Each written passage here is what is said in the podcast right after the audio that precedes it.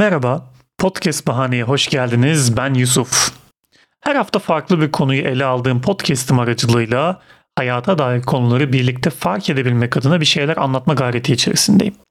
Asıl amacım kendi hayat gayemi gerçekleştirirken sizin de yolunuzu bulmanızı sağlamak. Bana bu yolculukta eşlik etmek için şu an dinlediğiniz podcast yayın organından beni takip edebilir. Podcast Bahane Instagram hesabından benimle iletişime geçebilirsiniz. Bu sayede yeni bölümler geldiğinde anında haberdar olabilir ve farkındalık çerçevesinde ilerleyen Instagram içeriklerimden faydalanabilirsiniz. Girişimizi de yaptığımıza göre artık konumuza başlayalım.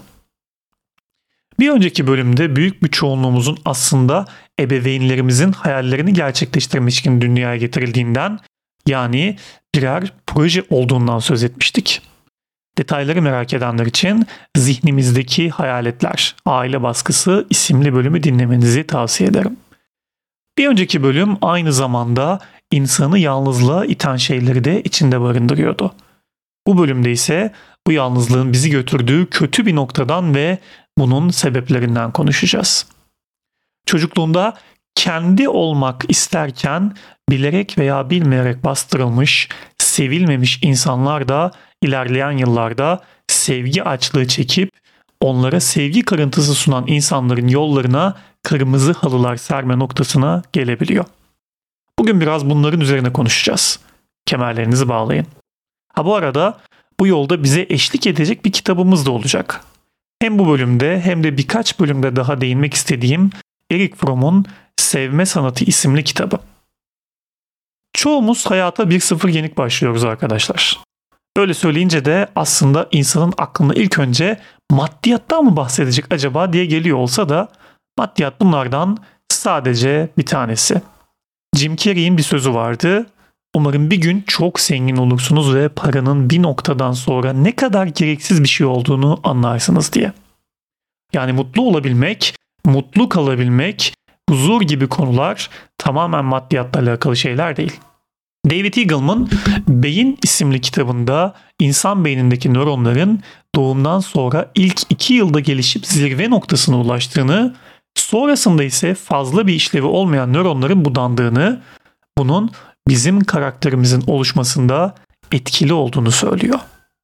Bu esnada biz de hayata bir sıfır yenik başlıyoruz.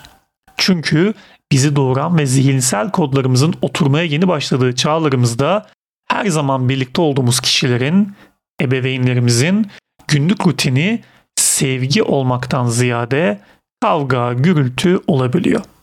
Çoğumuz bu şekilde yetişiyoruz. İletişim çok önemli bir şey. Buna 5 sevgi dili, sağlıklı bir ilişki inşa etmek gibi bölümlerde de değinmiştim. Bu bölümü dinlediğinize göre konu İngiliz'i çekmiş olmalı. Bu durumda 5 sevgi dili bölümüyle sağlıklı ilişki inşa etmek bölümünü de ilginizi çekebileceğini düşünüyorum. İsterseniz onları da dinleyebilirsiniz. Ha, ne diyorduk? Çoğumuz kavga gürültünün eksik olmadığı bir aile ortamında yetişiyoruz.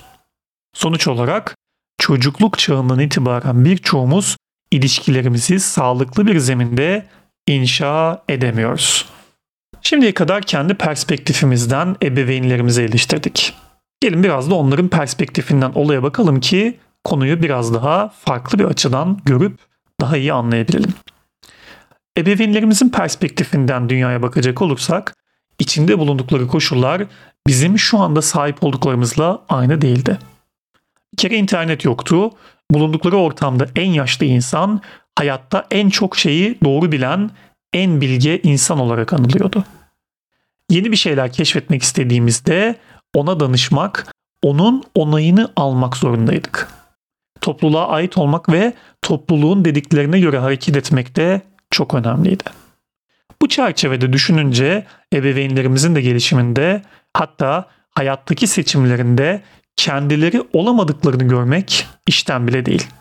Belki onların ebeveynleri tarafından zorla evlendirildiler. Hiç sevmeden hatta belki hiç tanımadan. Bakınız görücü usulü evlilikler. Belki de birbirlerine kaçtılar ama sadece duygusal yoğunluk yaşadıkları başka bir şeyler yaşamaya aileleri ve çevreleri fırsat tanımadığı için bir illüzyona kapılıp gittiler. Sonunda da birbirlerini bir süre sonra gerçekten de sevmediklerini veya artık sevemeyeceklerini anlayıp artık şartların da el vermeye başladığı bir döneme girildiğinden ayrı olmaya karar verdiler.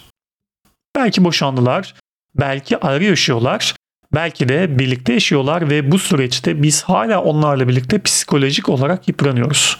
Onların evinde olsak da ayrı yaşasak da.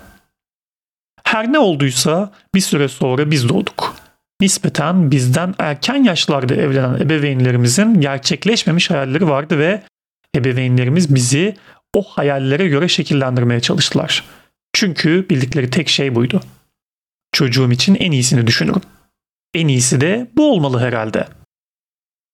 Diğer bir taraftan da huzurdan uzak, kavga, gürültü içinde geçen sevgisiz bir gelişim evresine sahip olduk. Bir şey yaptık. Diyelim ki evin düzenine çok önem veren bir ailede yetiştik ama bir eşyayı alıp yanlış yere koyduk ve ailemiz onu yapma, bunu yapma diyerek yıllarca bizi kısıtladı ve biz bu şekilde büyüdük. Bunun sonunda ne oldu peki? Zamanla bir çeşit savunma mekanizması olarak ikinci bir kişilik geliştirdik. Çünkü kendimiz olduğumuzda ailemiz bizi beğenmiyordu. Bu kişiliklere geçmeden önce şunu da söylemek lazım. Herkes onaylanmaya ihtiyaç duyar arkadaşlar. Bunda utanılacak herhangi bir şey yok. Ne diyorduk? İkinci bir kişilik geliştirmek zorunda kalmıştık. Kişiliklerden biri bizim maskemiz oldu. Diğeri ise aslında olmak istediğimiz veya içten içe olduğumuzu bildiğimiz kişiydi. Ama biz başkalarının yanında kendimiz olamamaya, bundan çekinmeye, korkmaya başlamıştık bir kere. Ya bana ters cevap verirse, ya beni sevmezse, ya benim hakkımda kötü düşünürse, ya beni bencil olmakla suçlarsa. Bakın hep onaylanma ihtiyacı çıkıyor bunların altından.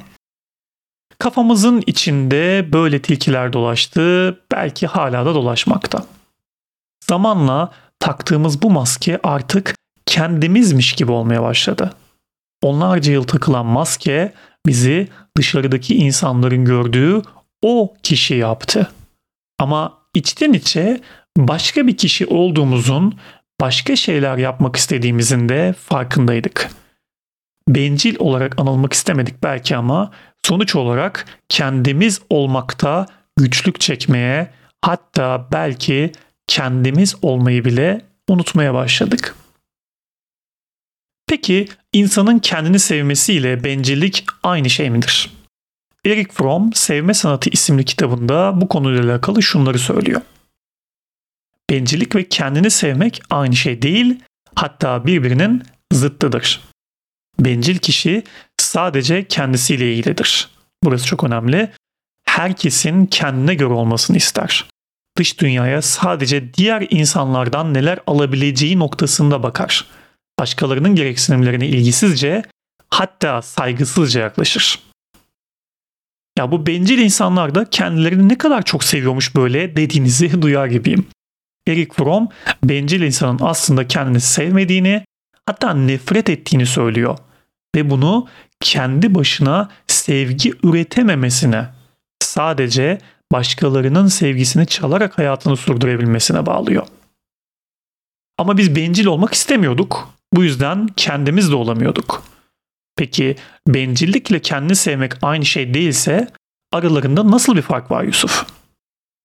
Eric Fromm kitapta hem annesi hem babası tarafından sağlıklı bir şekilde yetiştirilmiş bir bireyde baba sevgisinin sorumluluk alabilme, hatalarını kabul edip düzeltebilmeye çalışma yetenekleri kazandırdığını, anne sevgisinin ise yaşadığı olaylar ne olursa olsun kendisini sevmesini aşıladığından söz ediyor. Fromm, yetişkin insan dıştaki anne babasından bağımsız olmuş ama kendi içinde onları yeniden oluşturmuştur. Eğer kişi sadece babalık güdüsünü geliştirirse şefkatten yoksun birisi olur.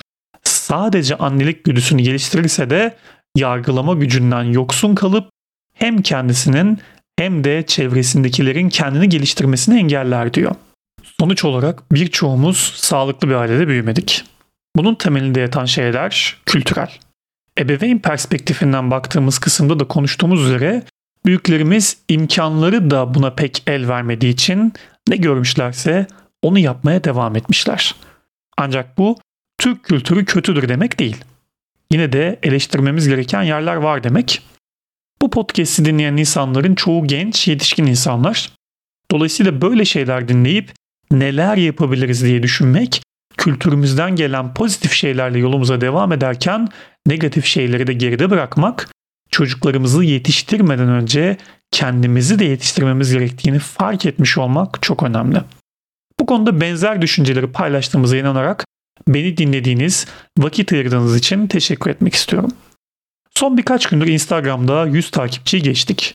Yeni bir mikrofona geçiş yaptım ve eskiden ham haliyle kayıtları atarken şimdi edit yapıp bölümleri size daha kaliteli bir şekilde sunabilecek zamana erişmiş bulunmaktayım.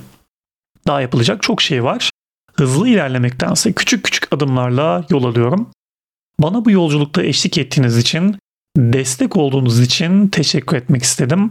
Bir sonraki bölümde tekrar görüşmek dileğiyle kendinize ve çevrenize çok iyi bakın. Bu arada kapanışta küçük bir Sinan Canan sözünü de söylemek istiyorum.